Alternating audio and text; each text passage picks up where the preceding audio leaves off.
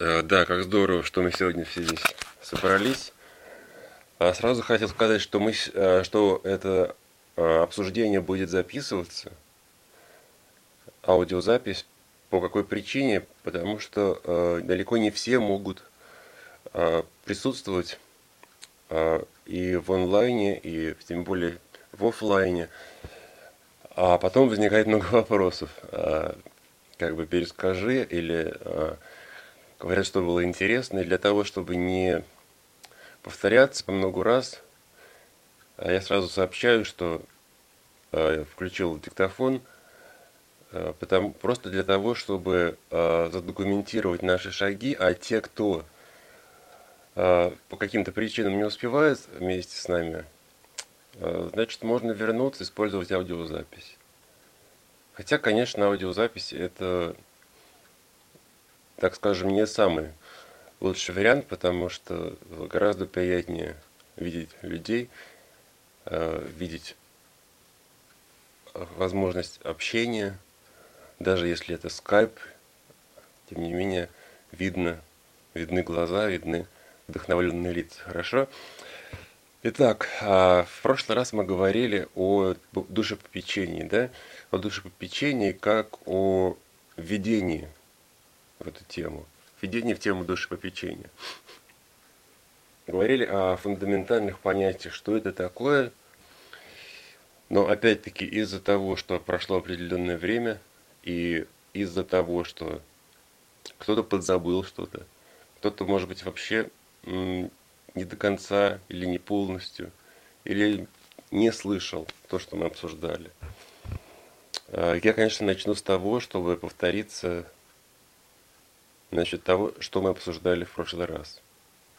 Хорошо? Потому что я думаю, это очень важно, чтобы у нас не было разрывов. И опять-таки я повторюсь, что я не выступаю здесь в роли какого-то а, эксперта, портфелем, который пришел для того, чтобы научить э, тех, у кого нет знаний. Я точно так же, как и вы, движусь в этом направлении. И ту информацию, которую я хочу с вами поделиться, это прежде всего э, информация общедоступная. Просто у меня была возможность систематизировать ее в течение многих лет, э, использовать ее на практике, сделать определенные выводы – Поэтому я не претендую на какую-то эксклюзивность, на роль э, учителя в этом вопросе. Но поскольку наработки определенные есть, и они подтверждаются практикой, потому что, честно говоря, э, я уже рассказывал в прошлый раз, э, первые несколько лет у меня был момент, были такие моменты сомнений, вообще нужно ли мне этим заниматься, потому что по образованию я юрист – но что происходило, практически 50% юридических консультаций так или иначе завершались тем, что мы с человеком начинали разговаривать о его о духовных проблемах, если это был верующий человек, или о его жизненных неурядицах, если это человек, который еще не верит. И со временем я стал понимать, что я никуда от этого не уйду, э, что Господь, очевидно, призвал к определенному служению, к определенной роли – и я благодарен, что, какие, что многие на самом деле люди отзываются с благодарностью. Ну, слава Богу, тут моего ничего нет, никаких заслуг. Повторюсь, что это просто какой-то анализ информации, это личный опыт и это систематизация материала. Хорошо? А, и в прошлый раз мы обсуждали тему о том, что главный душепопечитель – это Господь главный душепопечитель. И тут не может быть никаких э, двойных стандартов, разных пониманий. Самая ценная книга по вопросу душепопечения – это Библия. Если мы э, используем какую-то другую информацию и ставим ее во главе угла, то мы сильно ошибаемся, потому что это уже не душепопечение. Это уже вопросы, связанные с психологией, психотерапией, психиатрией и так далее. В каком-то смысле, возможно, для каких-то случаев а, такие экспертные знания нужны. Но, во-первых, для этого нужно определенное образование. Во-вторых, э, это касается только определенной части ситуации. И входить во все ситуации, используя психологический, психотерапевтический подход, просто неразумно. Потому что Господь своей мудростью предусмотрел для нас более понятные, более простые и более универсальные принципы, которые Он и изложил в своем слове.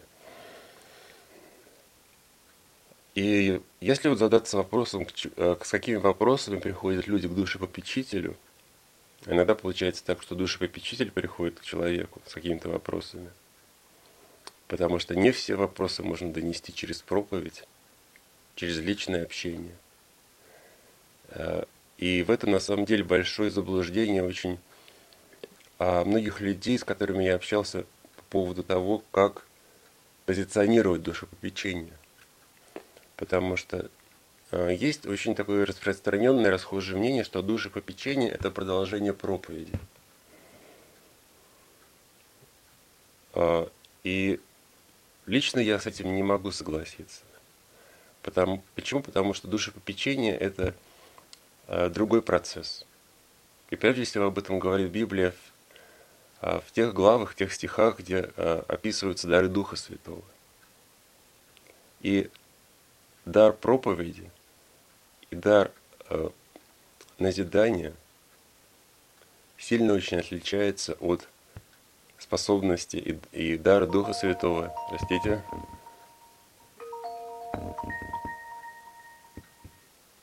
Видите, как у меня заметки пытаются сами себя озвучить вместо меня. Так вот, возвращаясь к теме. А, это другое служение по сравнению с проповедью. На проповеди человек предлагает э, каждому пойти по определенному пути. И для христиан этот путь достаточно понятен, как нам часто кажется.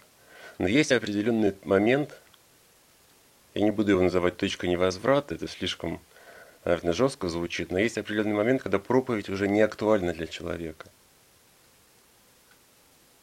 а, по той причине, что нужно заходить с другой стороны, что нужно встречаться, что не нужна публичность, а нужны совсем другие качества.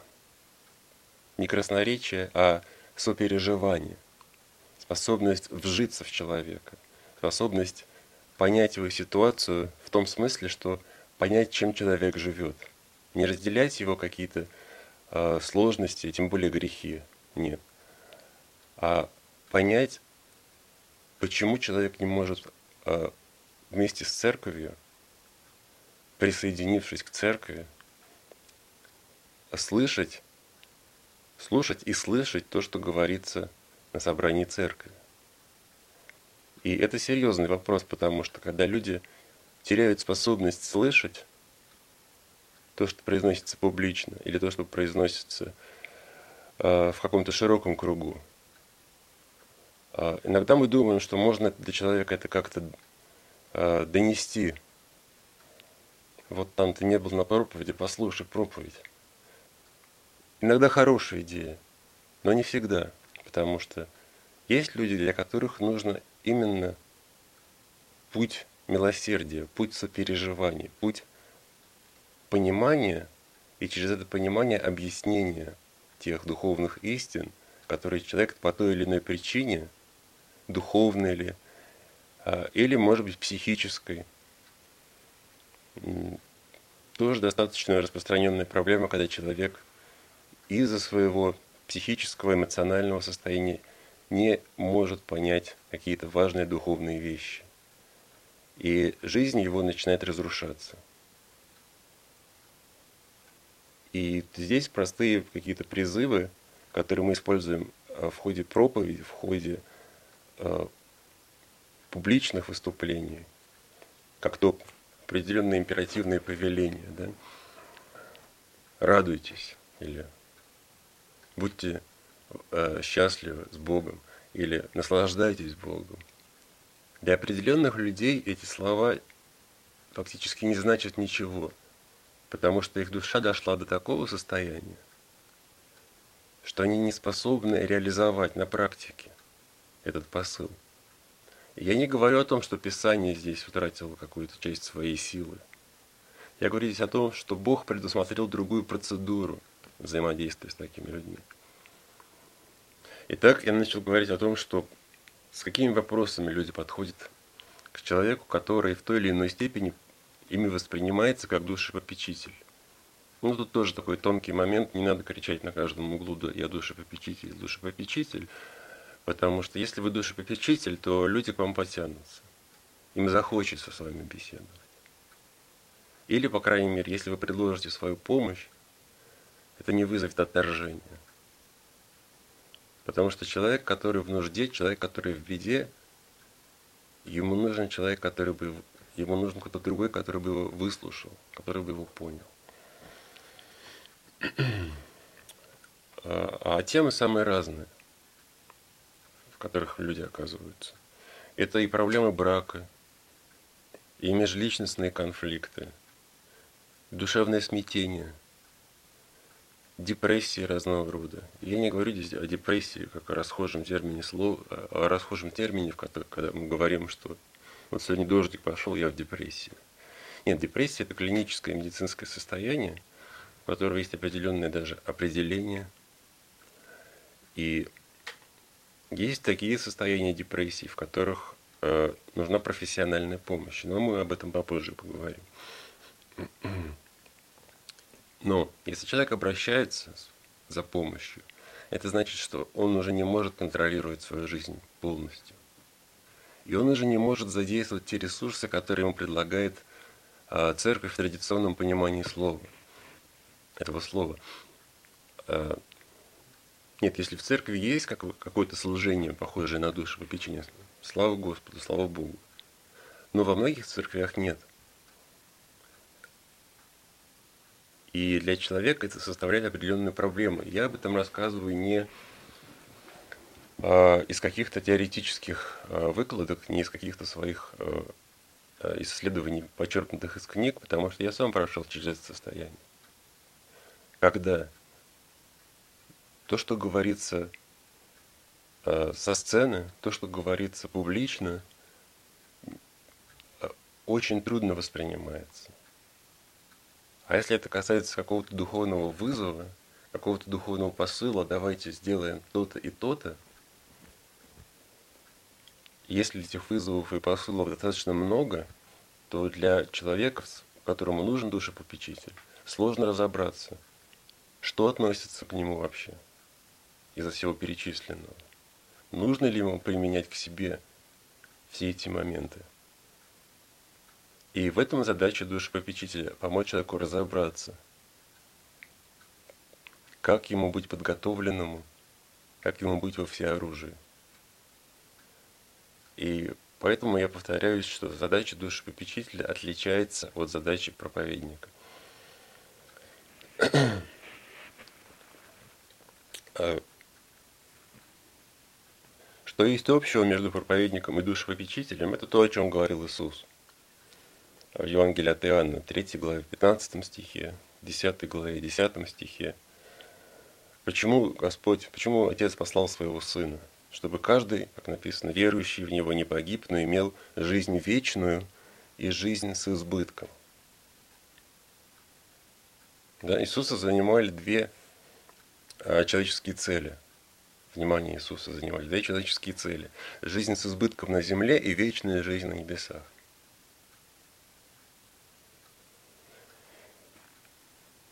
И деятельность душепопечителя, как последователя Иисуса Христа, имеет те же самые конечные цели.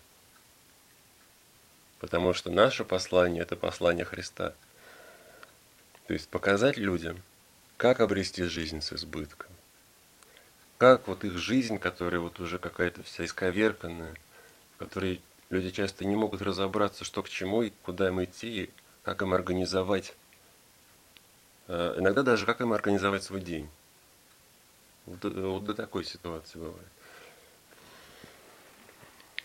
Как использовать эту, э, этот отрывок, это, это, эту заповедь, это пожелание Христа, чтобы мы имели жизнь с избытком.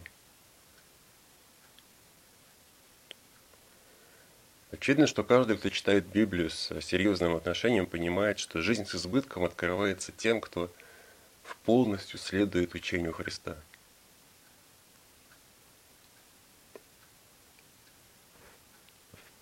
Но я, не знаю, может быть, мой опыт уникален, но я чаще видел людей, которые надеются на жизнь на небесах в гораздо большей степени, чем на то, что они найдут сегодня, здесь и сейчас, жизнь с избытком.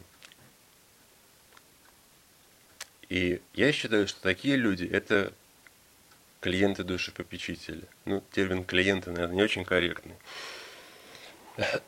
Но итак, что такое душепопечительство? Это преображение человека в образ Божий. Как написано в послании Ефесянам. «Доколе все придем в единство веры и познания Сына Божьего, мужа совершенного, в меру полного возраста Христова». И это жизненный процесс, процесс, связанный с осуществлением определенных как действий, так и взаимоотношений.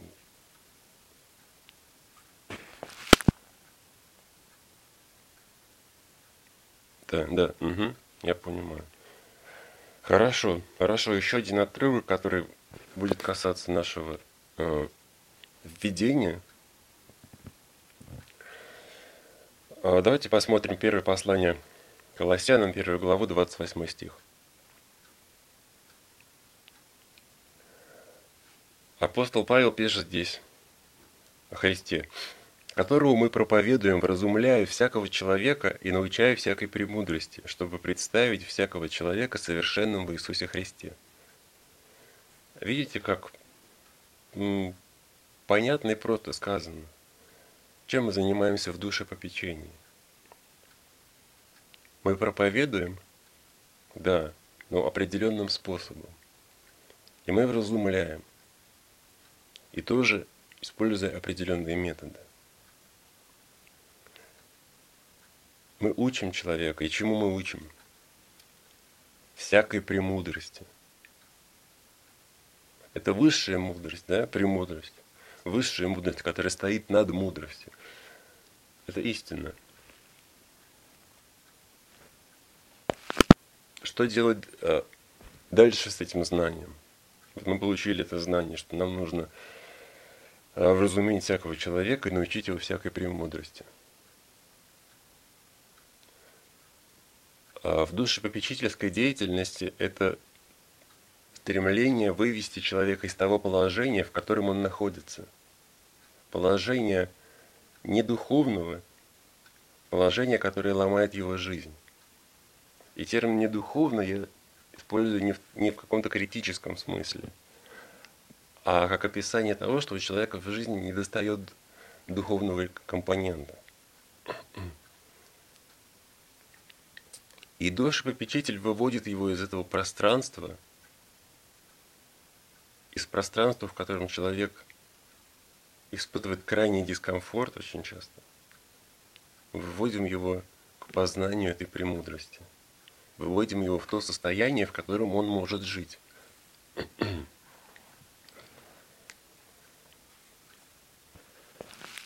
И одна из первейших задач человека, который хочет посвятить свою жизнь тому, что мы называем душепопечением, это помочь другому заново сориентироваться в своей жизни и в мире, в том числе в конкретной повседневной жизни. И как реализуется эта цель, она реализуется на горизонтальной плоскости. И мы можем ее назвать горизонтальной целью. И в этом, я думаю, важное как раз то отличие, о котором я чуть раньше говорил, души, отличие душепопечения от деятельности проповедника, потому что проповедник действует в какой противоположной, да, не в горизонтальной, а в вертикальной плоскости. Он пытается охватить максимально возможное количество людей, чтобы донести до них истину. Душепопечитель занят ручной работой. Он подходит к каждому человеку и занимается индивидуально с ним для того, чтобы войти в его жизнь, понять его жизнь понять те элементы духовного дискомфорта, которые мешают человеку иметь радостную, счастливую духовную жизнь. И вместе с ним выйти из этой критической ситуации. Как это сделать? Очевидно, что дать какое-то просто, просто наставление недостаточно. А, и как раз вот в этой сфере, я чуть тоже затрону этот вопрос, потому что я считаю его важным. В этой сфере а, сломано немало копий по поводу того, каким образом должен действовать душепопечитель. А, часть людей считает, что человеку нужно дать наставление. Человеку нужно дать, утрируя, дать ему список отрывков из Писания. Делай то-то, то-то, то-то, то-то что-то похожее на 10 заповедей Моисея. А, некоторые другие люди считают, что задача души попечителя заключается в профессиональном подходе, в знании психологии, психотерапевтических навыков. И иногда представители этих двух а, разных а, лагерей очень трудно примирить, потому что Одни люди убеждены, что человеку достаточно вот этого вот списка делай то и то и то и то. И люди из этого лагеря критикуют тех, кто использует психологические методы. С другой стороны, люди, которые используют психологические методы, говорят, что нельзя так напролом лезть в жизнь человека, как бы въезжая на танки, да, а нужно понять его. А как его понять? Развить в себе определенные навыки. Я не хочу их назвать психологическими или психотерапевтическими. Я хочу это назвать больше э, тем греческим словом, которое мы все уже знаем, эмпатия, сопереживание.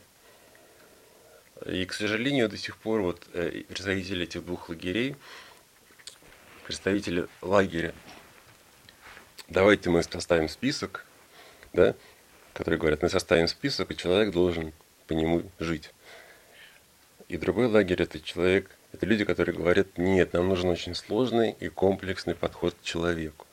И до того, как мы ему объясняем Библию, мы погрузимся а, в определенные психологические тонкости. Где лежит истина? Очевидно, истина, как всегда, посередине. А, я думаю, неправильно называть любые психологические методы, любые методы, основанные на знании функционирования человеческого сознания, человеческого мозга, объявлять их недуховными априори. А как это делают люди, которые стараются а, объяснить свою позицию, что мы поступаем исключительно по Писанию. Потому что на самом деле поступать по Писанию – это э, быть тем добрым самаритянином, который человека не просто подошел к нему и сказал, делай то-то и то-то и то-то, и будь Богу благодарен, что тебя вообще не убили, да? А что он отвел его в гостиницу, заплатил за лечение, заплатил за еду. То есть он проявил определенный уровень участия. И вот это участие, иногда его очень сильно не хватает. В том, когда, когда человек недостаточно, э, не то что компетентный, человек недостаточно понимающий глубину ситуации, пытается решить проблему методом кавалерийского наскока.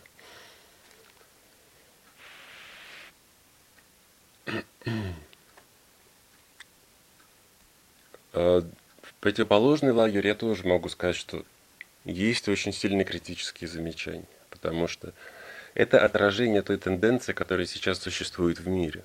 От всего есть таблетка, от всего есть способ. Это позиция тех, кто придерживается, не то что даже придерживается, а ставит в углову угла психологические методы. От всего есть таблетка. Что человека можно успокоить, человеку можно в человеческой жизни можно найти причину а, любого а, проблемного состояния. Разобраться в его детстве, там, что в трехлетнем возрасте там кто-то его обидел, и вот у него некомпенсированная травма э, в 40 лет дала себе знать. э, я не отрицаю такой подход, но э, да, вы понимаете, что строить свои суждения на таком подходе неправильно. Человек несет ответственность за свои поступки. Причины, да, причины могут быть разными. И не всегда они зависят от человека. Я даже, наверное, осмелюсь сказать больше, часто достаточно, они не зависят от человека. Муж, от которого ушла жена, или жена, от которой ушел муж, не властны над, над поведением другого человека, но они попали в сложную ситуацию из-за чужого греха. Но в их жизни существует серьезная проблема. Люди, подвергшиеся в детстве насилию, э, никак не причастны к тому, что с ними произошло в детстве. Но да, со временем, тем не менее, есть определенные последствия. Мы живем в том мире, где грех настолько сильно э, въелся в окружающий нас мир, что уже достаточно трудно отличить, что влечет за собой духовные последствия, а что нет. Поэтому я предлагаю здесь остановиться на том принципе, что человек, человеку необходима любовь, человеку необходимо понимание. Что не нужно человеку, это пытаться объяснить его проблемы и сказать ему, знаешь, конечно, тут нет никакой твоей вины. Конечно, ты просто жертва обстоятельств. И давай просто мы тебя будем утешать, успокаивать до конца твоей жизни. Нет. Это не тот подход. Это как да, в известном фильме. Это не наш метод, Шурик. Хорошо. Да, да, это, это очень похоже на ту ситуацию, которая э, используется в методе лечения алкоголизма анонимными алкоголиками. И там есть очень много хороших принципов высказываний по поводу того, а, как должен себя а, позиционировать и как должен свою ситуацию оценивать алкоголь. Есть даже известное высказывание, что если алкоголик попытается решить свою проблему, переехав в другую страну, то сев в самолет алкоголиком, от того, что он перелетит полстраны или полземли и выйдет в другом месте, он он останется алкоголиком. Еще одно известное утверждение из той же, э, из той же группы, это что человек становится алкоголиком не из-за каких-то своих э, детских травм или сложных жизненных обстоятельств. Он становится таким из-за греха. Из-за того, что он алкоголик. Это, это терминология АА. Э, и, возможно, нам не нужно быть слишком э, жесткими принципиальными, используя всю терминологию анонимных алкоголиков, потому что там немножко другая задача, это не церковь. Но подход в целом вполне здравый.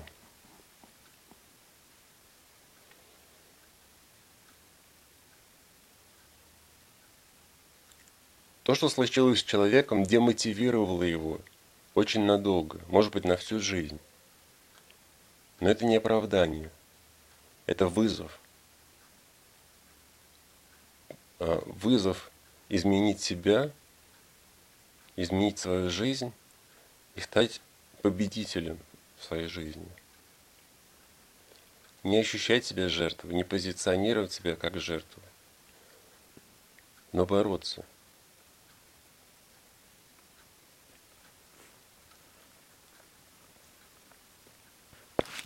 И вот здесь мы как раз переходим к второму моменту в деятельности душепопечителя, э, точнее, в описании душепопечительской работы.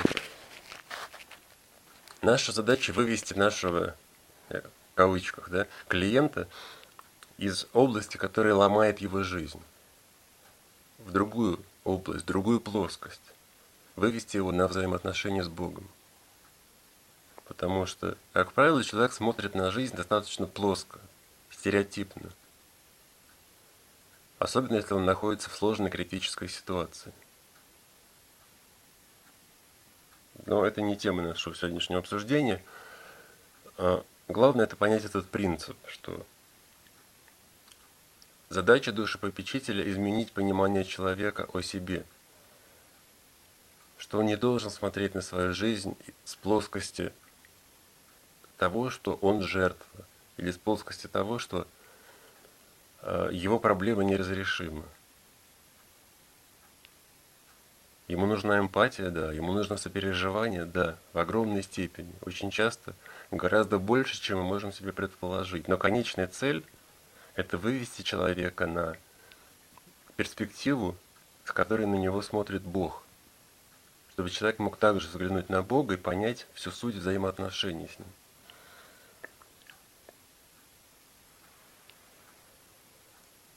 И делаем это мы не напрямую, как правило. Делаем это мы с учетом личностных особенностей человека. Например, если речь идет о женщине, женщина есть женщина. К ней нельзя применить универсальный принцип для мужчин и для женщин. Но как помочь женщине, например, я часто задаюсь себе таким вопросом. Потому что мой, мне не нравится слово контингент, из слова список клиентов, а наверное, лучше это назвать те люди, которые в какой-то степени доверили свою жизнь, в большей степени это женщины. И что какой вопрос я задаю себе в первую очередь после некоторых проб и ошибок? А это как мне помочь этой женщине? Именно как женщине. Именно как дочери Бога живого. Именно как творению Господа. Понимаете, перспектива меняется. И мы не только используем этот метод, но мы и доносим его до человека. Крайне важно доносить до человека в меру его понимания, но с расчетом на рост, тот факт, что отношения с Богом должны быть нормой жизни. А когда жизнь, когда взаимоотношения с людьми, с Богом проходят через этот фильтр, фильтр, который мы называем взаимоотношениями с Богом, изучением Слова Божьего, после этого фильтра жизнь человека в 99% меняется. В оставшемся одном проценте она не меняется по той причине, что человек отказывается применить этот фильтр к своей жизни. Я думаю, тут уместно вспомнить историю из э, Евангелия от Иоанна, когда Иисус разговаривает с женщиной у колодца. Какой метод он использует? Он пытается изменить парадигму понимания этой женщины, что ей нужно сместить свой акцент. Потому что в голове у нее, честно говоря, была до определенной степени каша, связанная с тем, что у нее было много мужей, Потом она начала задавать вопросы о том, где нужно поклоняться Богу, переключилась резко на другую тему. Женщина, потерявшая фактически в обществе свое лицо, потерявшая способность общаться с людьми. Вот о ком мы говорим, да? Которая фактически оказалась в изоляции. Она вот за водой даже одна пришла. Не с другими женщинами не с человеком, с которым она жила. Она пришла за водой одна. И она встретилась с Христом. И Христос открыл ей глаза. И ее поведение изменилось самым радикальным образом. Потому что только что она боялась повстречать человеку, человека, только что она боялась, только что у нее в голове было вот этот вот, а, вот это вот месиво из Э, самых разных вопросов в таком формате винегрета. Но у нее изменились,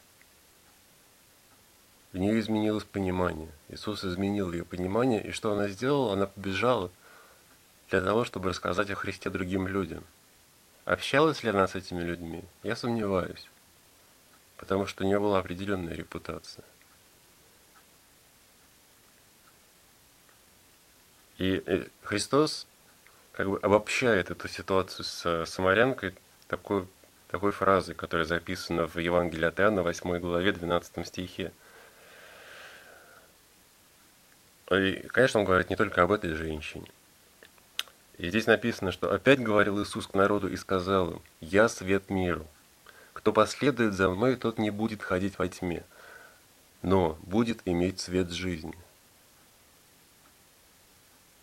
Да? Опять-таки повторюсь. Вот повторюсь, да. Извините за то, что, может быть, слишком много э, акцентов, акцентов, которые э, повторяются раз за разом в моем выступлении, но я повторюсь, что наша задача вывести человека на живые взаимоотношения с Богом. Мы переводим человека из одной плоскости в другую. И та плоскость, которая перестала работать, это нужно понять, это нужно признать. Это нужно пережить вместе с человеком.